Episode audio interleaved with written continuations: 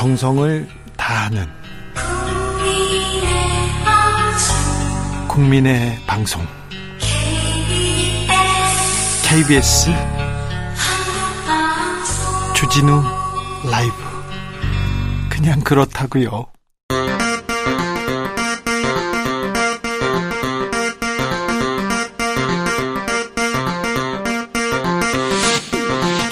주진우 라이브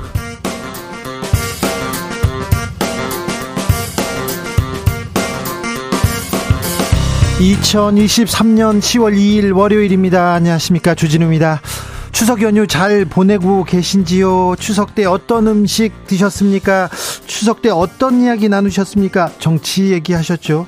국민들 나라 걱정, 정치인 걱정 많으시더라고요. 뭐가 정치가 좀 잘못 타고 있다, 안 돌아가고 있다, 이런 의미 같은데, 어떻게 하면 나라, 나라가 정치인이 국민 걱정하게 될까요? 이준석 전 국민의힘 대표와 이야기 나눠봅니다.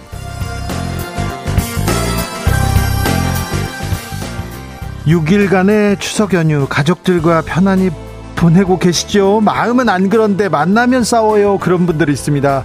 오랜만에 만나서 대화가 안 통합니다. 그런 분들 많습니다. 소통의 기술, 대화의 기술, 행복의 기술 이금희 아나운서에게 배워보겠습니다. 한동안 오르던 집값 주춤하는 모양새입니다. 그런데 집사라는 기사 계속 쏟아집니다. 믿어도 될까요? 추석 앞두고 정부가 부동산 대책 내놓았는데요. 하반기 부동산 시장은 어떻게 될까요? 경공술에서 살펴봅니다. 나비처럼 날아 벌처럼 쏜다. 여기는 주진우 라이브입니다.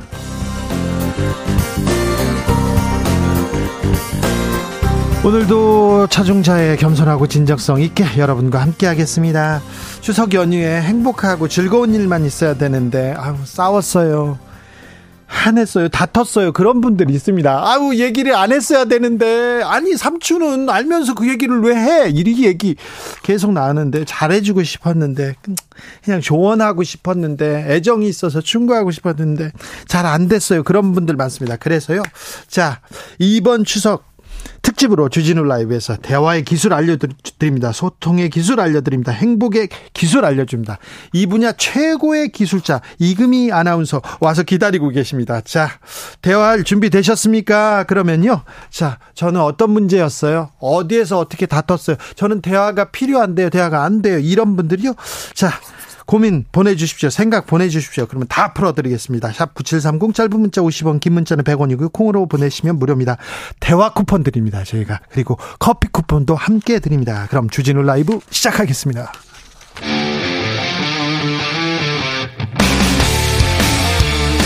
탐사보도 외길 인생 20년. 주 기자가 제일 싫어하는 것은?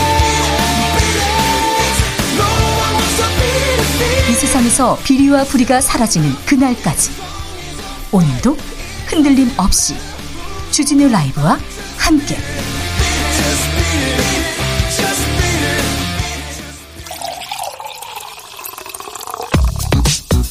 진짜 중요한 뉴스면 쭉 뽑아냈습니다. 주스. 정상근 기자 어서 오세요. 안녕하십니까. 귀경길 상황 어떻습니까? 네, 추석 연휴 닷새째인 오늘도 오후부터 귀경 행렬이 이어지며 주요 고속도로에서 정체가 이어지고 있습니다. 한국도로공사에 따르면 이날 오후 4시 기준으로 승용차로 각 도시 요금소에서 서울 요금소까지 걸리는 예상 시간은 부산에서 4시간 30분, 울산 4시간 16분, 광주 3시간 42분, 대구 3시간 36분 등입니다. 어, 그래도 연휴가 과, 길어서 이 과거보다는 극심한 정체 양상이 나타나지는 않고 있는데요. 어, 도로공사는 귀경길 정체가 오늘 오후쯤 가장 심했다가 오후 밤 10시에서 11시쯤이면 해소 될 것으로 내다봤습니다. 아, 이번에 고향 찾았어요. 코로나 끝나고 오랜만에 왔어요. 그런 분들 많더라고요. 귀경길, 귀성길, 아, 정체 심했는데 무사히 편안하게 오셔야 됩니다. 졸음 운전 안 됩니다. 편안하게 잘 오셔야 됩니다. 안전보다 더 중요한 건 없다는 거 아시죠? 명절 끝나면요. 물가가 또 걱정인데 지하철 요금 오릅니다.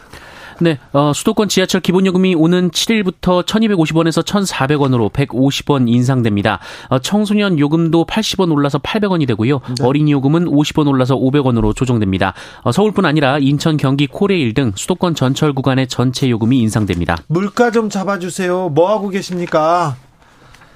물가, 민생보다 더 중요한 게 어디 있습니까? 뭐 하고 계십니까? 정치인들 좀 똑바로 좀 들어주십시오.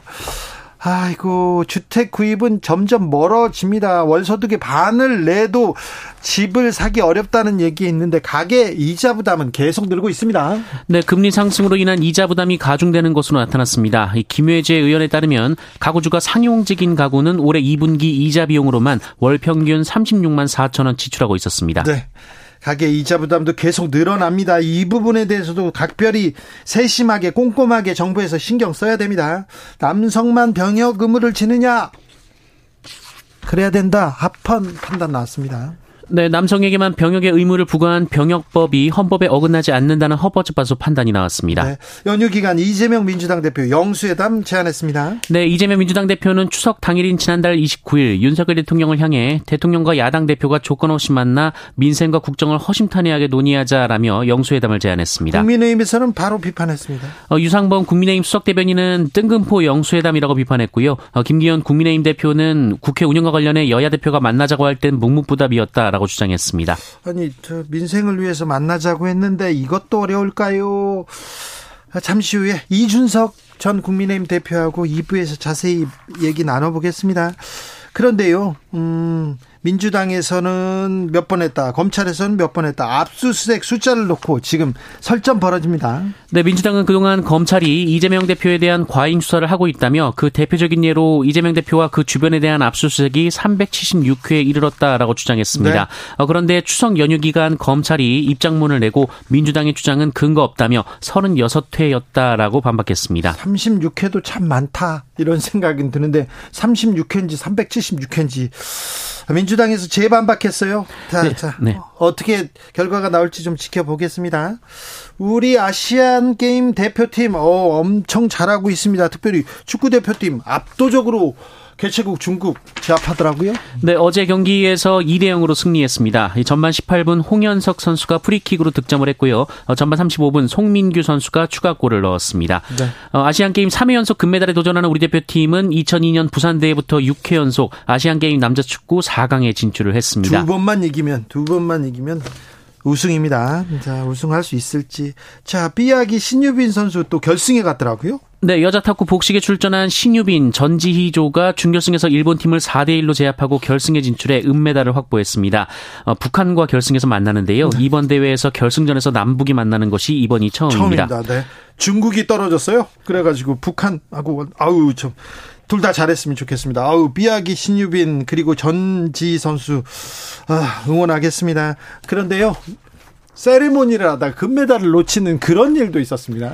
네, 뭐 잘했는데 아쉬움이 남는 그렇죠. 점도 있었는데요. 네. 롤러스케이트 스피드 남자 대표팀이 3000m 계주에서 이 마지막 바퀴 돌 때까지만 해도 선두였는데 이 골인 지점을 앞두고 세레머니를 먼저 하다가 어, 직전에 대만의 역전을 허용했습니다. 네, 0.01초 차이였는데 아마 국민들한테 끝날 때까지 끝난 게 아니다. 그리고 끝까지 열심히 해야 된다. 이런 거 좀 가르쳐 줄 교훈 아니 잘 모르겠어요. 아무튼 은메달도 대단한 건데요. 네. 끝까지 좀 최선을 다해 주십시오. 많은 것을 우리한테 네 던져주시는 롤라 대표팀 선수들이네요. 손흥민 선수는요. 아, 강팀한테 강팀과의 경기에서 또 골을 넣습니다. 네, 우리 시간으로 어제 열린 잉글랜드 프리미어리그 토트넘과 리버풀의 7라운드 경기에서 손흥민 선수가 유럽 통산 200골이라는 금자탑을 쌓았습니다. 네. 유럽 무대 14시즌 만의 대기록입니다. 엄청납니다. 우리 선수 화이팅입니다. 주스 정상근 기자 함께했습니다. 감사합니다. 고맙습니다. 정치 피로, 사건 사고로 인한 피로, 고달픈 일상에서 오는 피로. 오늘 시사하셨습니까? 경험해 보세요. 들은 날과 안 들은 날의 차이. 여러분의 피로를 날려줄 저녁 한 끼 시사. 추진우 라이브.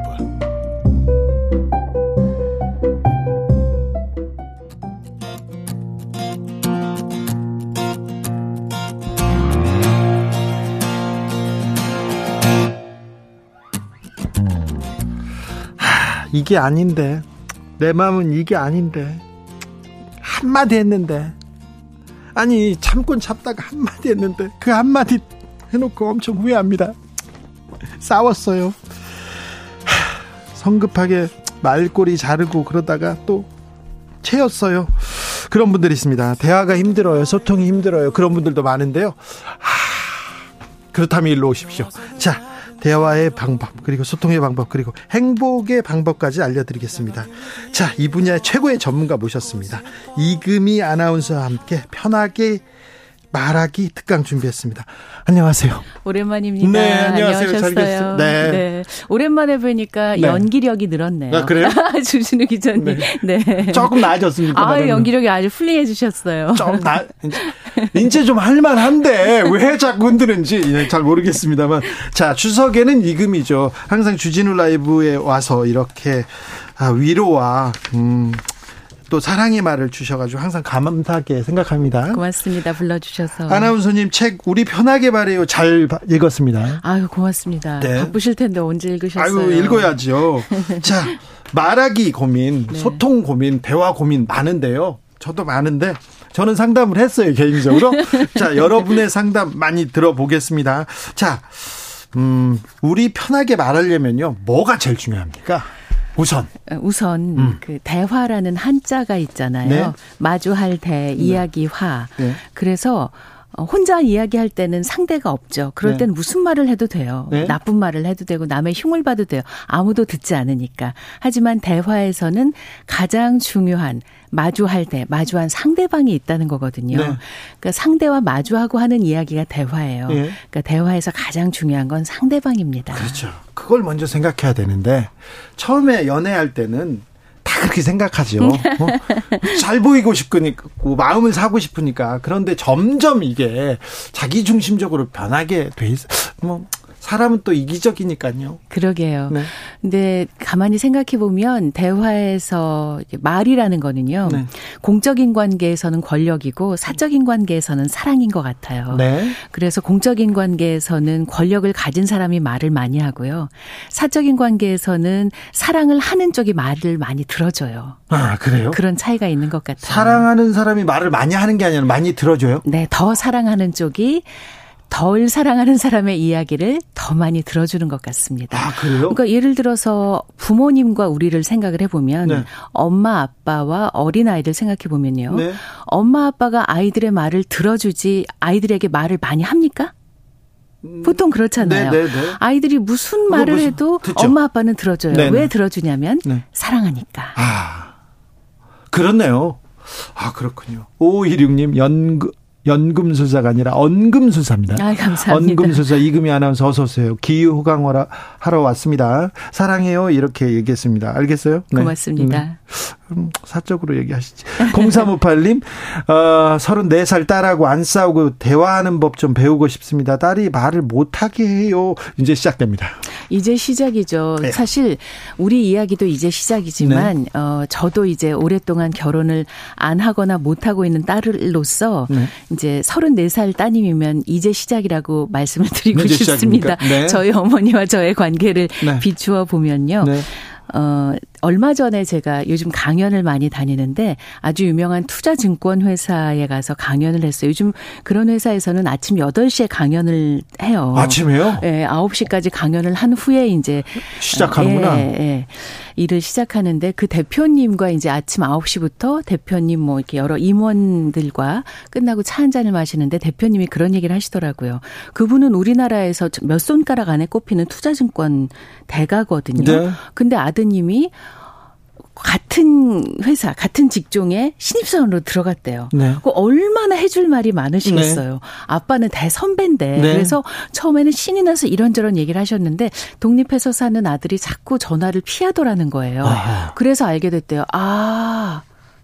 얘가 나를 부담스러워 하는구나. 음. 그래서 그때부터 전략을 바꾸셨는데 의도적 무관심이었다고 합니다. 그래. 사랑하고 궁금한데 일부러 참았대요. 네. 연락이 올 때까지. 네. 아빠가 먼저 연락을 안 하니까 외려 아들 쪽에서 먼저 안부 전화도 하고 아빠 저희 회사에서 이번에 이런 투자를 하게 됐는데 아빠라면 어떻게 하시겠어요? 이렇게 상담도 하고요. 네. 그러면서 하시는 말씀이 오. 자녀가 어느 정도 자라고 자기 세계를 갖기 시작한 후에는 의도적 무관심이 가장 좋은 관계의 첫걸음인 것 같다고 하셨어요. 그런데요. 좋아요. 의도적 무관심 좋아요. 근데 무관심 의도적으로 무관심 했다가 자식이 오히려 더 멀어져 버리거나 네네. 사랑하는 사람이 아예 떠나버리면 어떻게 하죠? 너무 불안하시죠. 네. 그러니까 이건 좀 분리해서 생각을 해야 하는데요. 네. 사랑하는 사람 사이에서는 의도적 무관심이 필요치 않아요. 아 그래요? 근데 부모 자식 관계에서는 저는 죄송하지만 제가 네. 뭐 자식을 낳아 키워본 경험도 없습니다만 네. 그래도 한 3만여 분의 인터뷰한 경험 아, 네. 또 학교에서 한 2,250명 학생과 수업을 한 경험으로 말씀을 드리자면 네. 부모 자식 관계에서 의도적 무관심, 그러니까 완전한 무관심이 아니에요. 관심이 있는데 표출하지 않는 것일 뿐이에요. 네. 이것이 나쁜 결과를 가져오긴 쉽지 않아요. 어느 정도 큰 후에는 네. 왜냐하면 어 우리가 모르는 길을 갈 때 운전할 때 뭘 켜죠? 내비게이션을 네. 켭니다. 네. 근데 여기서 집에 갈 때 켜세요? 안 켜져. 왜냐하면 길을 잘 아시죠. 네. 부모가 하는 말이 죄송하지만 딸 아들에게는 아는 길에 켜놓은 내비게이션으로 들려요. 아 그렇죠. 나도 아는데 네. 내 인생인데. 네. 그래서 자꾸만 얘기를 하면 할수록 집으로 가는 길에 켜놓은 내비게이션 같아서 끄고 싶어집니다. 네. 그런데 모르는 길을 갈 때는 자녀가 키고 싶거든요. 네. 그때 켜고 싶은 순간까지 기다려 주시라는 게 의도적 무관심입니다. 알겠습니다. 아, 네. 아, 쉽지 않은데 저도 한번 해보겠습니다. 노력하셔야 될 것 같아요. 부모들은 너무 궁금하잖아요. 네, 궁금해요. 우리 애가 예를 들면 학교 다니는 나이라면 오늘 학교에 가서 무슨 일 없었나? 네, 요새 뭘- 어, 학교에서 싸우지 않았나? 네. 선생님하고 뭐 별일은 없었나? 야단 맞지 않았나? 근데 그렇게 자꾸 궁금한데 말을 안 해주니까 SNS에 자꾸 가입해서 염탐을 하시는 거예요. 아. 그러다 보면 딸 아들이 차단을 해버린대요. 아 그래요. 엄마 아빠 계정을. 마상. 음. 죄송한데 어쩔 수가 없어요. 네. 만 사고고님께서 음, 아나운서님이 말해주는 대화 잘하는 방법 필기하면서 듣고 있습니다. 네. 아유, 다시 고맙습니다. 들으셔도 되고요. 네. 어, 만사 형통할 거예요. 정신 없는 삼님께서 본인이 잘못을 했어요. 잘못을 해놓고 절대 잘못했다, 미안하다 안 하는 사람한테 뭐라고 해야 됩니까? 어, 그 사람이 어떤 나와 어떤 관계이냐가 중요할 것 주로 같습니다. 남의 편이에요. 주로. 주로 이제 남의 편. 네. 예. 그러면 저는 그냥 만약에 저라면 네. 속은 터지고 명명백백하게 내 남의 편이 잘못 한 거잖아요. 네. 그럼 사과를 받고 싶잖아요. 네.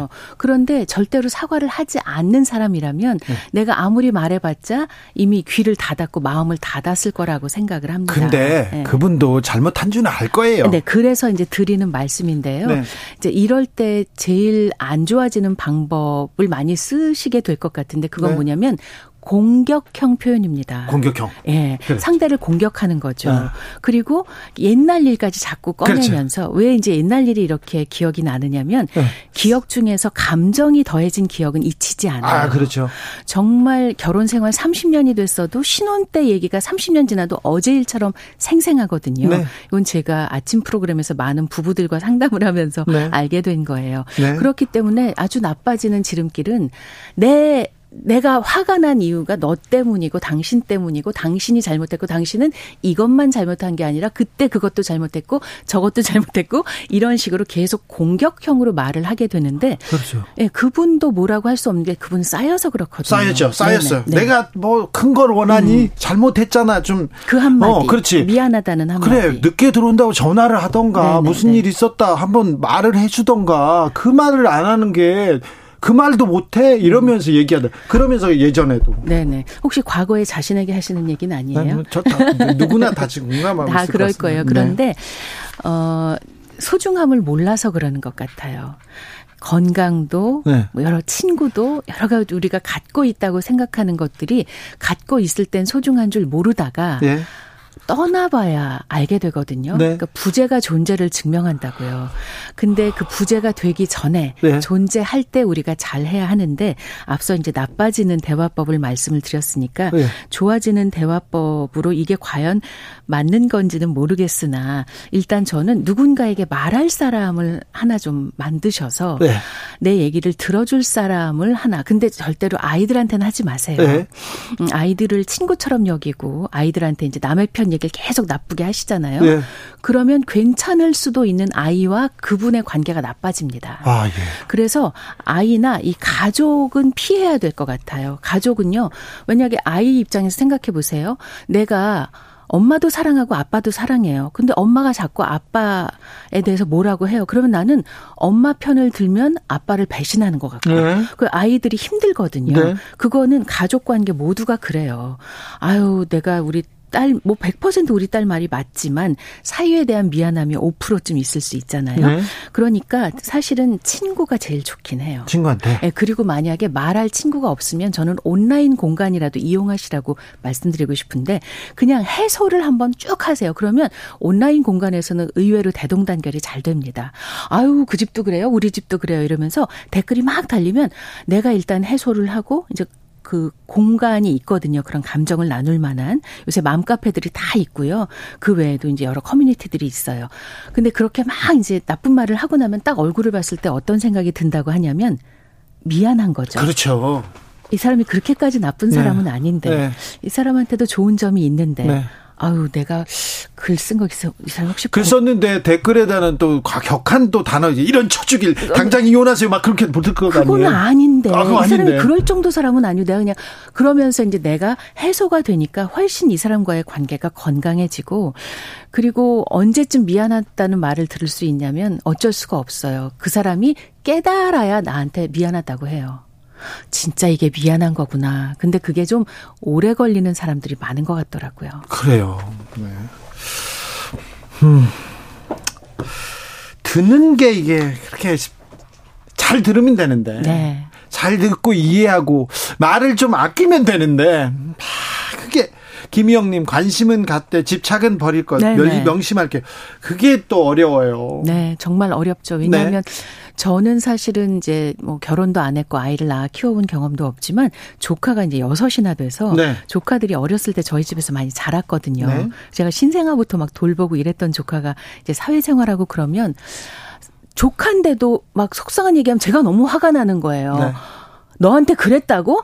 아우 내가 정말 그 사람을 만날 수만 있다면 쫓아가야지. 진짜 만날 수만 있다면 내가 진짜 뭐라고 하고 싶다 막 이런 마음이 들고 너무 화가 나는 거예요. 이 네. 사랑스러운 조카한테 어떻게 그럴 수가 있어? 막 그리고 조카가 실현을 당하면 내가 그 구 남친을 진짜 만나서 말이라도 하고 싶고 네가 뭔데 우리 조카한테 이렇게 상 근데 이제 그럴 수는 없는 거잖아요. 조카는 조카의 인생이 있는 거니까. 저는 조카한테도 이런데 만약 내 딸이나 아들이었으면 어땠을까 짐작 미루어 짐작해 보거든요. 네. 하지만 집착할수록 관계는 나빠집니다. 제가 예시를 하나 간단히 들어도 될까요? 네. 어, 제가 학교에서 수업을 할 때 2250명과 22년 6개월 동안 네. 이제 강의를 하고 아이들과 만났는데 그 중에 한 1500명은 30분씩 1대1로 대화를 나눴어요. 아, 네. 네. 제가 강의 7년 차에 접어들었을 때 학생들에게 진짜 필요한 건 강의실 밖에서 이루어질지도 모르겠다 하는 생각에 강의 외에 주로 주말 오후에 시간을 잡아서 30분씩 한 학기에 50명씩 1500명과 얘기를 나눴어요. 학생들한테 특별한 경험이었겠네요. 뭐 그랬을 수도 있고 아니었을 수도 있겠죠. 그중 한 친구 얘기를 한 10년도 넘었으니까 해도 될 것 같은데요. 이 친구가 학기 초에 3월에 만났는데 저는 지금도 편하게 옷을 입고 편한 옷이 최고라고 생각하는 사람인데 3월 개강 첫 시간에 아나운서처럼 입고 음. 딱 맞는 정장에 하이 저희 학교가 좀 지대가 높거든요. 네. 지하철역에서 한참 걸어와야 되는데 하이힐을 신고 보통 학생들이 백팩을 메고 다니잖아요. 그런데 조그만 손바닥만한 핸드백을 메고 책을 이렇게 끼고 왔어요. 그래서 오늘 면접을 봤나? 근데 4주 동안 계속 그러고 오는 거예요. 그래서 네. 마침내 5주 차에 저와 티타임을 해서 주말 오후에 30분 얘기를 나누는데 그렇게 입고 다니면 불편하지 않아? 예쁘긴 한데 그랬더니 엄마가 음. 속옷까지 다 사준다는 거예요. 네. 대학교 4학년인데 한 번도 자기 옷을 골라본 적이 없대요. 왜냐하면 엄마가 유치원 다닐 때부터 너는 나중에 어느 대학 무슨 과를 가, 어느 대학 무슨 과를 가. 그래서 엄마의 소원대로 어느 대학 무슨 과를 온 거였고요. 4학년이 된 거였고요. 엄마가 모든 옷을 사주고요. 자, 그렇게 되면 그 친구는 엄마의 집착으로 살고 있는 엄마의 마리오네트지 자기의 인생을 살고 있지 않아요. 제가 그걸 어떻게 알게 되었냐면 사실 여성이고 20대 초반이면 엄청 까르르 까르르 합니다. 네. 별일 아닌데도 네. 정말 수업 시간 들어가면 수업을 시작할 수 없을 정도로 나도 말 좀 하자 이럴 정도인데요. 네. 이 친구는 먼저 입을 떼는 걸 본 적이 없고요. 네. 얼굴이 무표정 그 자체로 한 학기를 지났는데 진짜 그 부모님께 너무 죄송한 말씀이지만 이 친구가 그 해 가을에 저를 찾아와서 자기 취업이 됐다고 말하는데 처음 웃었어요. 제가 이 친구를 본 게 한 3개월, 4개월 계속 봤는데 일주일에 한 번씩 처음으로 웃어서 왜 그랬나 했더니 집에서 4시간 반 떨어진 곳에 취업을 하게 됐대요. 비로소 자기 인생을 살게 되어서 네. 처음 웃는 걸 봤어요.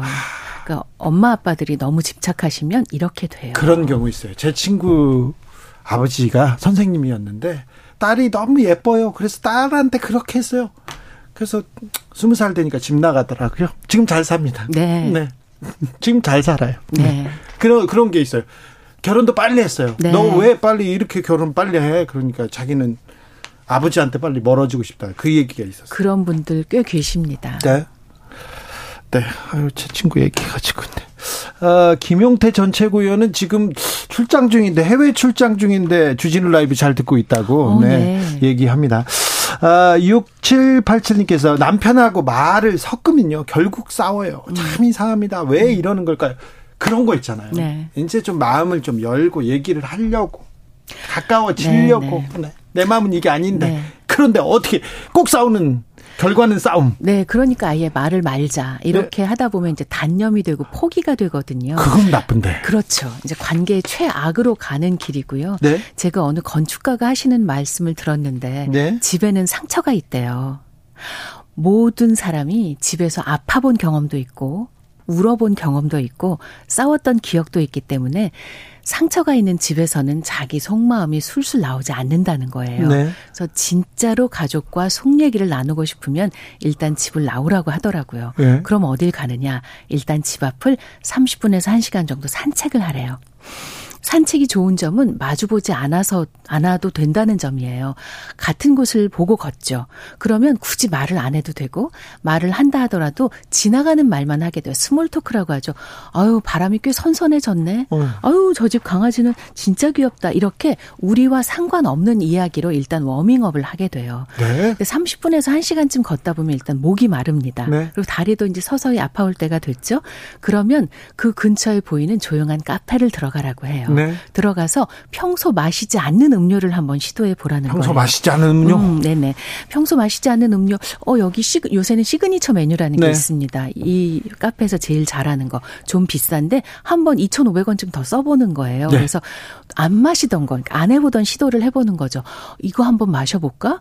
뭐 이러면서, 어, 이거 맛이 생각보다 너무 단데? 라든가 이렇게 다른 얘기를 하면서 워밍업을 하다 보면 집이 아닌 다른 곳에서는 속마음이 나올 수 있다는 거예요. 네. 그런 여건을 만들어 보시라는 거예요. 그래서 네. 처음에서 안 되면 뭐 그 다음 주에 한 번 더 해보고 네. 이렇게 자꾸 한 세 번 네 번 하다 보면 어느새 술술 이야기가 나올지도 모르겠어요. 좋은 방법인 것 같아요. 잠깐 얘기 좀 해. 해가지고 거실에서 앉아서 어, 그거 이거. 제일 무서워하죠. 어, 무서워요.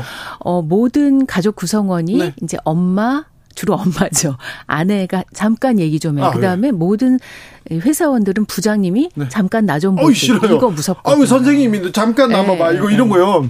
잠깐 교장실로 와봐. 그런 거 너무 싫었어요. 네. 교장실까지 끌려가는 사람 좀 드문데. 아 그런데 아 산책이라. 어 이거 좋네요. 아, 요즘 MBTI 얘기하는 사람 많은데요. 음. 특히 I형인 사람들, 낯을 가리는 사람도 많고요. 처음 음. 만난 사람과는 대화하는 것도 좀 어려워요. 처음 만난 사람한테 좀 그, 좀 편하게 말하는 그런 꿀팁 같은 게 있을까요? 이런 질문이 나왔습니다. 이런 분들 많으세요. 네. MBTI 네. I로 시작되는 내향형. 기자님은 E로 시작하죠? 아니요, 아니요. I예요? 저, 저도, 아니, 저는 MBTI 검사를 아예 안 안, 해보셨군요. 했어요. MB 들어가는 거 싫어합니다. 아, 네, 네, 이해합니다. 검사도 싫어하고요. 네, 그러네요. 네. 어떻게 또 이름이 MBTI여가지고. 네, 그래가지고 안 해봤는데 저는 말하는 것보단 듣고요. 아, 그리고 내향형이시군요. 네, 어디 나가는 거 싫어해요. 네네. 어, 이렇게 스스로 이제 내향형인 분들은 네. 첫 만남이 진짜 힘들어요. 힘들어요. 그리고 이제 관계를 만들어 나가는 게 너무 어렵죠. 네, 말하고 음. 싶은데 저 사람하고 친하고 싶은데 그 얘기 하는데 3년 6개월 걸립니다. 맞습니다. 3년 6개월에도 말을 할 수 있으면 다행인데 네. 관계는 보통 3년 6개월 전에 끝나죠. 그렇죠. 그런데 이런 분들에게 제가 꼭 드리고 싶은 말씀이 있어요. 제가 아침 토크쇼에서 한 3만 명, 그 중에 한 2만 3,400명을 그 프로그램에서 인터뷰를 했는데요. 네. 그때 3년 연속 어, 그 보험 회사에서 가장 우수한 실적을 낸 우수 사원. 그러니까 네. 정말 이분들은 한 해그 채약 계, 어, 체결한 계약액이 몇 10억 원대가 네. 넘는 뭔 어떤 네, 분들인지 알죠. 아시죠? 네. 그런 분들을 3년 연속 각기 다른 회사에서 모신 적이 있어요. 아, 그래요? 예전에 한때는 그런 분들을 이렇게 무슨 여왕 이래 가지고 네. 뭐, 뭐 대관식처럼 이런 세레모니 행사도 네. 열어주고 그랬는데요. 놀라운 사실은 그 세 분 모두 각기 다른 회사였고 각기 다른 해 1년, 2년, 3년 모두 지극히 내향형이라는 겁니다. 그래요? 네. 체구도 작고 목소리도 작고 저는 이렇게 씩씩한 커리어 어머니 나오실 줄 알았어요. 안녕하세요. 뭐 이렇게 말씀하실 줄 알았는데 네. 안녕하세요. 네. 네. 반갑습니다. 아유 제가 참 이런 데 나오게 이런 식으로 말씀을 하셔서 제가 왜 그럴까를 생각을 해 봤는데요.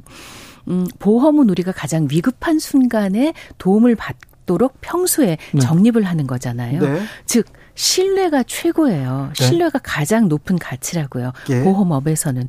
그런데 활달한 사람은 관계를 맺을 때는 좋지만 내향형인 사람보다는 신뢰도에 있어서 그리 높은 점수를 줄 수가 없어요. 그런데 늘 말을 잘 들어주고 늘 내 이야기에 귀를 기울여주고 내 눈을 바라봐주는 내향형들은 믿을 수가 있거든요. 네. 그래서 아마도 모든 고객들이 잠재적으로 그 신뢰에 점수를 주셔서 그분들이 이렇게 높은 수신고를 노린 게 아닌가 하는 생각이 들고 이 점은 다시 말한다면 내향형인 여러분, 여러분은 신뢰를 쌓을 수 있는 기 본을 갖고 계세요. 네. 이미 기본 점수 60점을 신뢰로 가져갈 수가 있거든요. 네. 그렇기 때문에 나는 이게 나의 기본 점수다라는 자긍심을 가지셔도 좋을 것 같고요. 방금 말씀드린 내용에서처럼 사람들은 자기 이야기를 들어주는 사람을 좋아하지 자기한테 많은 말을 하는 사람을 좋아하지 않습니다. 네. 음, 들어줄 때는요, 이런 말이 있어요. 귀로도 듣지만 눈으로도 듣는다. 네. 귀로도 듣고 눈으로도 듣는다. 정말 온몸을 다해서 들어주세요. 내향형인 여러분. 그러면 어, 왜 그런진 모르겠지만 자꾸 그쪽에서 만나자고 할 거예요. 네. 뭐 소개팅이 됐든 뭐 비즈니스 미팅이 됐든 아니면 무슨 동호회가 됐든 어, 어, 죄송합니다. 제가 마이크를 건드렸네요. 어, 나는 내가 별로 하는 역할도 없는데 자꾸 모임에 나를 끼려고 하고요. 누군가 나를 자꾸 챙깁니다. 그게 관계의 시작이에요. 네. 그러니까 내향형인 여러분 애써 안녕하세요 하고 자기소개 이런 거 준비하지 마시고 나의 강점을 충분히 살리셔서 네. 잘 들어주고 온몸으로 들어주세요. 귀보다 좀 눈으로 들어라. 이거 아, 네. 중요한 부분인 것 같은데요. 음, 동그라미 쳐놔야 되겠는데요. 그런데 저는요 마, 막내예요. 그래가지고요 형들하고 이렇게 지내는 게 편해요 친구보다. 그런데 좀 후배들하고는 매우 좀 어려워요, 사실. 그래서 이런 사람들이 많더라고요. 후배나 동생 아랫사람 대하는 게 쉽지 않다. 꼰대 소리 들을까봐 조금 대화를 피하게 된다. 그런 분들이 많습니다. 후배와의 소통 기술 이거 필요한 것 같습니다. 뭐 저도 마찬가지죠. 저도 사실은 이제 방송국에서 같이 일하는 분들이 다 후배들이에요. 네. 그래서 저를 꼰대로 보지 않을까 늘 경계하고 있거든요.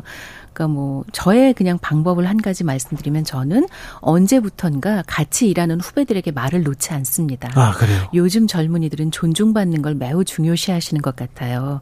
그래서 어 언제부터였는지 저도 잘은 모르겠지만 몇 년 된 것 같고요. 네. 사실 그 전에 방송국은 약간 언니 오빠 이런 분위기가 있었거든요. 선후배, 네. 굉장히 가까웠어요. 네. 회식도 자주 하고. 근데 요즘은 그렇지 않은 분위기여서 저는 정말 제 조카뻘인 그런 작가님, PD님에게도 항상 PD님 그랬어요. 작가님 그랬군요. 뭐 가깝다면 그랬구나 정도 말씀을 드리고요. 음, 또 하나는 이걸 말씀드리고 싶은데 만약에 회사에서 후배가 누 구와도 소통하지 않고 말하려 하지 않는다라고 한다면 조용히 살펴보셔야 해요. 그 후배는 조용한 퇴사 중인지도 모릅니다. 아, 회사에서 누구와도 말을 섞지 않는다는 건 이미 마음의 문을 닫았다는 거고요. 조용한 퇴사를 우리가 말리기는 몹시 어려운데 그 이유는 이렇습니다. 저희 때만 하더라도 한 번 회사에 들어가면 정년 퇴직할 때까지 다녔어요. 네, 평생 직장 그랬죠. 네, 그 평생 직장의 신화가 언제 무너졌냐면 IMF 당시에 무너졌습니다.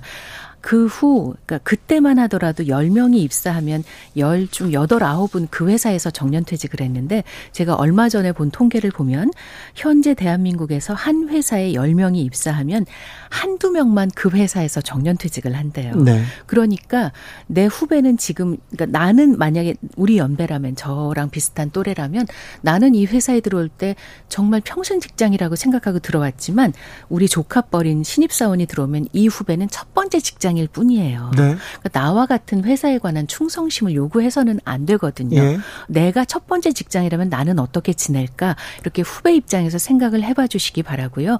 조용한 퇴사를 막을 수 있는 유일한 방법은 조용한 지원인 것 같아요. 티내지 말고 네. 그 후배가 필요할 때 가만히 보다가 조용히 그냥 힘들어할 때 아이스 아메리카노 한 잔 책상에 놓아주는 것 이런 거 그다음에 어, 후배가 뭘 요청했을 때 적극적으로 도와주는 것 그리고 밥 먹을 사람이 없을 것 같은 때 한번 물어봐주고 아, 괜찮습니다라고 하면 저 친구가 끼니를 놓칠 것 같네. 그러면 그냥 김밥 하나 사다 주는 것, 조용히 책상 위에 놓아주는 것. 저는 사람을 회사에 그리고 사람을 누군가에 어디에 묶어두는 유일한 건 사람의 마음인 것 같아요. 네. 연봉이 아무리 높아도 아무리 그 직업이 사회적으로 인정받는 직업이어도 마음 붙일 사람이 없으면 오래 다니기 쉽지 않거든요. 그 마음 붙일 자리가 되어 주시면 제일 좋을 것 같습니다. 아, 제 얘기 같아요. 그래서 퇴사했거든요. 느티나무 님이 얘기하셨고요. 2317님께서 이금희 님 같은 직장 선배 언니 있으면 정말 삶이 행복할 것 같습니다. 얘기한 고맙습니다. KBS 신입 아나운서들이 왔는데요. 이금희 선배님께서 이만큼 과자 보따리를 데리고 이렇게 와서 챙기는 모습을 봤어요. 야, 서, 왔더니 회사에 들어왔더니 선배가 이금이야. 막 그런 얘기를 했을 것 같은데. 아셨어요? 아유, 저도 취재력이 있잖아요. 오, 지나갔다 제가 봤지. 아무리 옛날 선배고 오래된 선배여도 신입 사원이 들어오면 꼭 밥 한 끼를 사줘요. 왜냐하면 그냥 우리는 선후배야. 그리고 음, 만약에 만약에 100명 아나운서 중에 한 명이라도 저처럼 되고 싶은 아나운서가 있으면 네. 그냥 나도 아직 잘 버티고 있어. 네. 잘 시작해 봐. 이런 의미로요. 아유, 아나 이금희 아나운서 보고 아나운서 되겠다는 분들도 많죠. 라디오도 많, 많고요.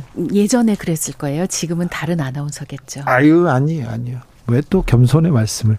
그런데요, 가장 가까워야 될 가족이요. 가족한테 너무 편해서 그런가요? 가족한테, 그리고 가장 가까운 친구한테 상처 주는 것 같아요. 이거 상처 주지 않는 방법도 있을까요? 물어봅니다. 왜 상처를 주냐면 내가 상처를 받아서 그래요. 그래요?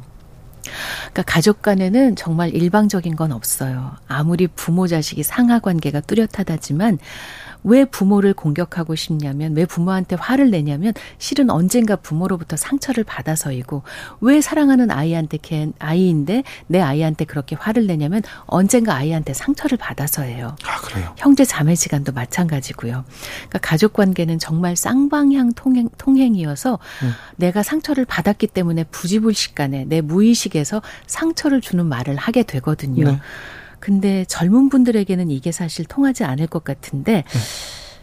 부재를 생각해 보셔야 돼요. 아, 그래요? 음, 제가 작년에 이제 아버지 떠나시고 어, 아, 부- 저희 아버지는 너무 건강하셔서 평생에 편찮으신 적이 없었고 어, 백수 이상을 누릴 거라고 저희는 모두 생각을 했거든요. 평생을 건강하셨고 어, 운동으로 정말 뭐 다져진 몸이었는데도 어, 연세 드시니 어쩔 수 없었더라고요. 그래서 어, 그때부터 저도 엄마가 늘 뭐 저랑 좋기만 하겠어요. 엄마가 아, 엄마 왜 이러지 할 때 아, 엄마의 부재를 생각해 보게 됐어요. 엄마가 안 계시면 내가 어 어떡하지 눈물 날라. 내가 지금 이 순간도 후회하겠지? 이렇게 엄마가 안 계시면을 생각해 보면 어 그런 마음이 안 들어요. 그래 계실 때 이런 마음이 들더라고요. 근데 젊은 사람들은 이게 이해가 잘 안 될 텐데 죄송합니다. 아, 네, 생각해야죠. 네, 생각해야죠. 내일 고민 상담소 2탄으로 김재동의 연애 특강이 있거든요. 어 너무 너무 재밌겠다. 그래서 듣고 기- 싶어요. 김재동한테 지금 질문 준, 준비된 질문인데 네. 사랑하는 사람이 떠나려고 그래요. 음. 음, 나는 너무 사랑하는데 음. 그 사람은 마음이 떠났어. 네네. 그때는 어떻게 해야 돼? 어, 정말 그 사람을 사랑하면 붙잡으면 안 돼요. 그래요? 예. 어찌 보면 내가 정말 그 사람을 사랑하면 떠나 보내는 것이 그 사랑의 완성이에요. 그 사람은 그걸 바라는 거잖아요. 네. 그러니까 아픔은 나의 몫이지만 저는 만약에 진짜 내가 그 사람을 사랑했고 내가 그 사람한테 최선을 다해봤다면 저도 실현 경험이 있어서 알고 있는데요. 최선을 다했을 거예요. 그러니까 다시 돌아간다 하더라도 그 이상은 할 수 없어. 이 정도로 최선을 다했을 거예요. 그러면 의외로 실현의 고통이 물론 처음에는 아프고 쓰리지만 그리 오래 가지 않습니다. 왜냐하면 내가 최선을 다했다는 걸 나는 알기 때문에. 그리고 그의 마음이 떠났을 때 잡는 건 사랑이 아니에요. 그런가요? 네. 여기까지 들을까요? 아우, 네. 제가 생방송이 있어서 가야 해서요. 이묘진 님께서 어우 아나운서님 완전 인간 손난로시네요. 네, 인간 손난로 이금희 아나운서와 함께 했습니다. 감사합니다. 들어 주셔서 고맙습니다. 추석 남은 연휴 잘 보내세요. 조심히 가세요.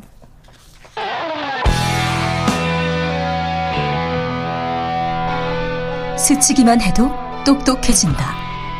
드라이브 스루 시사 주진우 라이브.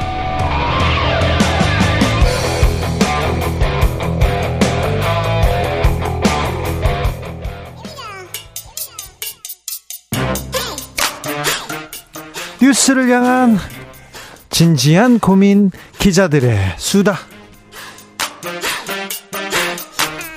라이브 기자실을 찾은 오늘의 기자는 은지옥이요. 시사인 김은지입니다. 오늘 준비한 첫 번째 뉴스부터 가볼까요? 네, 명절 연휴가 끝나자마자 인사청문회가 잇따라 열릴 예정입니다. 그렇죠. 김행 장관 후보자 먼저 열리죠?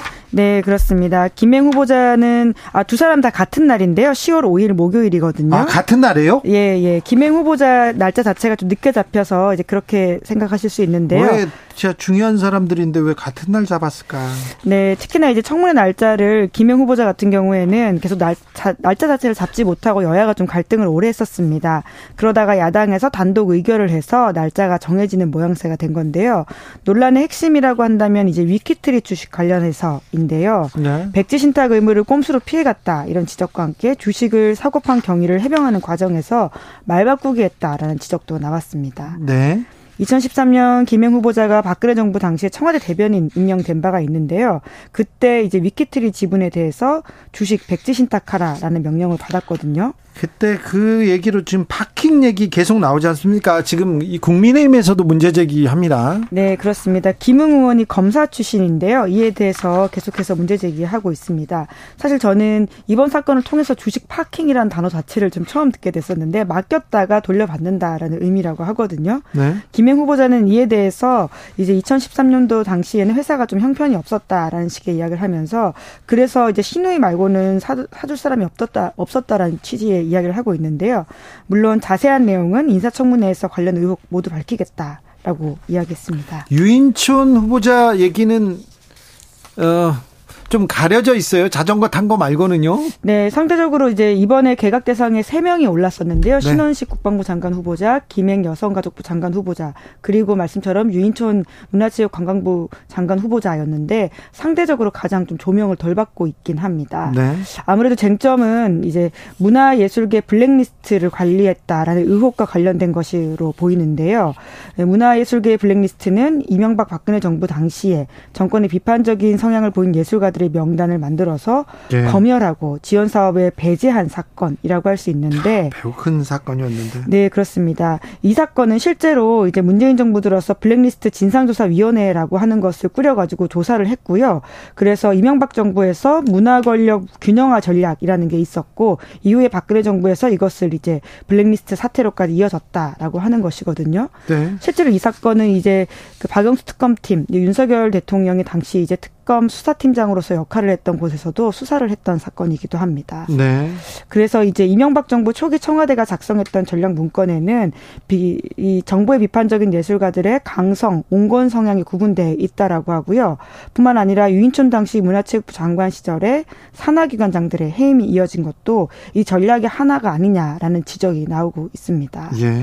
그래서 2012년에 이 사건이 이제 국정감사에서 다뤄질 예정이었는데 그때 유 후보자가 예술의 전당 이사장이었는데요. 이사장직 사퇴하고 국감에 출석하지 않으면서 흐지부지 된 바가 있습니다. 네. 뿐만 아니라 이제 이 사건은 물론 유인촌 후보자는 관련해서 징계를 받거나 처벌을 받은 바는 없는데요. 본인도 이 관련된 문건이 자기가 장관할 때는 없었다 이렇게 주장하고 있긴 합니다. 그런데 그때 그런 일이 있었으니까 또 주요 쟁점이 될 수 있습니다. 네, 10, 10월 5일 예, 청문회가 예정돼 있습니다. 같은 날이네요. 공교롭게. 다음 뉴스로 가볼까요? 네, R&D 예산 삭감에 대한 논란이 사그러들지 않고 있습니다. 네, 아무리 뭐 경제가 어렵다고 하더라도 이 R&D 예산까지 깎느냐 이 얘기는 계속됩니다. 국감에서도 주요 이슈 중 하나입니다. 네, 이번에 명절에 이제 가족들 만났더니 이야기 하시는 분들이 좀 있더라고요. 네. 그래서 이슈이긴 이슈구나 싶었었는데요. 말씀처럼 가을은 이제 국감의 계절이기도 한데 다음 주 10월 10일부터 시작을 하거든요. 아무래도 야당에서는 이 이슈를 좀 본격 제기할 것으로 보입니다. 보인다라는 분석이 나오고 있는데 보수 언론에서도 비판하던데 그래서 R&D에서는 좀 복원하겠다 이런 얘기도 나오던데 네 실제로 조선일보에서 관련된 이제 조정이 있을 수도 있다라는 식의 보도를 한 바가 있는데요 네. 이에 대해서 대통령실에서는 사실과 다르다 이렇게 잘라 말하겠습니다. 그랬어요? 네 이제 특정 집단의 기득권적인 사업 경쟁력 없는 단순 보조 형식의 지원 사업 경쟁률이 현저히 낮은 사업 이런 것들을 이제 구조조정해야 된다라고 하는 입장이라고 하는데요. 네. 뿐만 아니라 중원 중앙일보 보도에 따르면 윤석열 대통령이 지난 9월 25일에 국무회의에 나와서 네. 관련된 발언을 했는데 네. 본인도 이에 대한 세간의 비판을 알고 있다라고 하면서도 하지만 국가가 처음부터 끝까지 모든 걸 다 지원할 수는 없다라고 말을 했다라고 해요. 그러니까 기존 정부안을 유지하겠다라는 방침을 밝혔다고 아니 그런데 우리가 뭐 땅덩어리가 큽니까? 인구가 많습니까? 자연, 뭐, 자원이 있습니까? 과학에, 기술에, 그리고 교육에 투자해야지요. 근데 이걸 R&D를 줄인다. 이 부분에 대해서는 매우 큰 쟁점이 될 것 같습니다. 국정감사 네. 지켜보겠습니다. 네, 뿐만 아니라 이제 IMF 그리고 그 2008년 금융위기 때도 이제 줄지 않았다는 예산이기 때문에 네. 더욱더 지적이 많이 나오고 있습니다. 마지막으로 만나볼 뉴스는요? 네, 월북했던 미군이 본국으로 돌아갔습니다. 돌아갔다면서요. 저 추석 연휴 때 참 흥미롭게 쳐다봤습니다. 네, 9월 27일에 27일에 북한에서 이제 그렇게 밝혔는데요. 이 네. 사건 이해하려면 7월로 좀 시계를 돌려야 되는데 네. 킹 이병이 이제 JSA를 견학하다가 무단으로 북한을 갔습니다. 그러게요. 그냥 거기서 보다가 그냥 월북했어요. 네, 그렇습니다. 이게 원래 좀 문제가 있었어요. 네, 그렇습니다. 한국에서 이제 폭행 혐의로 기소가 되기도 했었고요. 뿐만 아니라 경찰차를 걷어찬 혐의로 벌금 500만 원을 선고받기도 했습니다. 그런데 돈이 없다라고 하면서 노역을 하고 풀려났고 이후에 이제 미국으로 가서 추가 징계를 받을 상황이 예정돼 있었다라고 하는데 그런데 그 혐의가 그다지 중요하 중하다고 보기도 어려운데 중죄도 아닌데요. 네, 이제 그런데 본인으로서는 여러 가지를 감당할 수 없었다고 생각하는지 모르겠는데 갑작스럽게 북한을 간 일종의 사건이라고 할 수 있는데요. 네? 이제 북한에서 두 달 만에 입장을 밝혔는데 이제 불법 침입을 했던 억류된 이제 트레비스 킹 조사가 끝났고 해당 기관에서는 이제 북한 법에 따라서 추방하기로 결정했다라고 밝혔는데요. 네?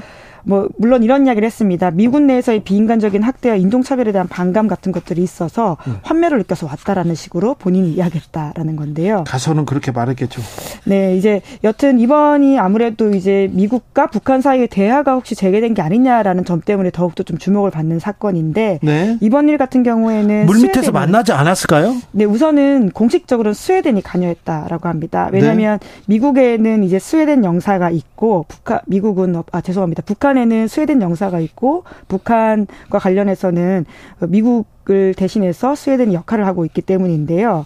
그래서 어떤 대화가 정확하게 오고 갔는지는 이제 확대 해석하기 좀 어려운 상황이긴 하지만 적어도 이제 이러한 결정은 북한 권력 핵심부의 결단 없이는 좀 어려운 지점들이 있고 또 미국으로 돌려보내는 데는 양국 간 물밑 협의가 있을 수도 있었다라는 지점에서 어, 두 나라 사이의 변화의 가능성이 혹시라도 열린 게 아니냐 이런 해석도 나오고 있습니다. 네. 물밑에서 이, 이 납, 어, 월북이죠. 트래비스 네, 킹. 스스로 갔습니다. 네. 네. 이 병사 때문에 미국하고 북한하고 대화할 수밖에 없다. 뭐 간접적으로라도 대화를 했으니까 그래도 어, 북미 관계에 조금 전기를 마련하는 거 아니냐 이런 기대도 있었는데 네, 해프닝이었는데요. 네. 예, 어떻게 풀어갈지는 또 두 나라의 어떤 모습이 여러 가지로 반영될 수밖에 없는 것이겠죠. 네. 명, 명 추석 명절 때 조폭 유튜버들이 이렇게 설치는데 그렇게 많이 활동하는데 조폭들이 어 유튜버에서 유튜브를 해가지고 돈을 번답니다. 그런데 왜 수사는 안 할까? 경찰들이 왜 안 잡아갈까? 증거가 다 남아있고 자기가 언제 어디서 어떤 범행을 저질렀다고 하고 실제로 이렇게 폭행을 저지르기도 하는데 그 점에 대해서 굉장히 의아했고요. 하나는 또 일본산 수산물이 또 이렇게 국적 포기, 아, 국적 포기가 아니죠. 국적을, 예, 국적을 이렇게 지워버리고 어디에서 일본에서 온 수산물 아니다 이렇게 하면서 계속 들어온다는 그런 뉴스도 조금 걸렸어요. 김은지 기자는요?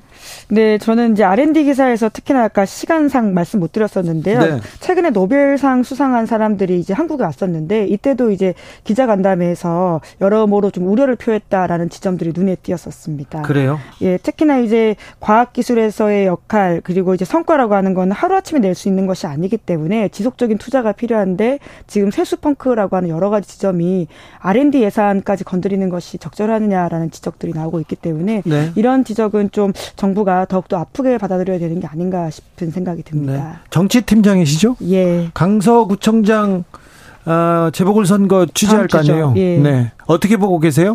선거 판세를 쉽게 예상하기는 어려운데요. 지금 국민의힘에서는 정말 전력을 다해가지고는 지도부들이 아예 거기 가 있거든요. 네. 그런 것만 보더라도 상대적으로 국민의힘에서는 조금 더 어려운 선거라고 보는 게 아닌가 싶기도 한데요. 네. 선거라고 하는 거는 오픈해봐야지 알 수 있어서 쉽게 예측은 할 수 없을 것 같습니다. 그래도 이번에는 정권 심판론일까요? 아니면 야당 심판론일까요? 예, 사실 재보궐은요 투표율이 가장 중요하거든요. 워낙 네. 투표율이 낮아서 얼마나 조직표가 모일지를 좀 봐야 되는 게 관건. 건일 것 같습니다. 그렇습니까? 네.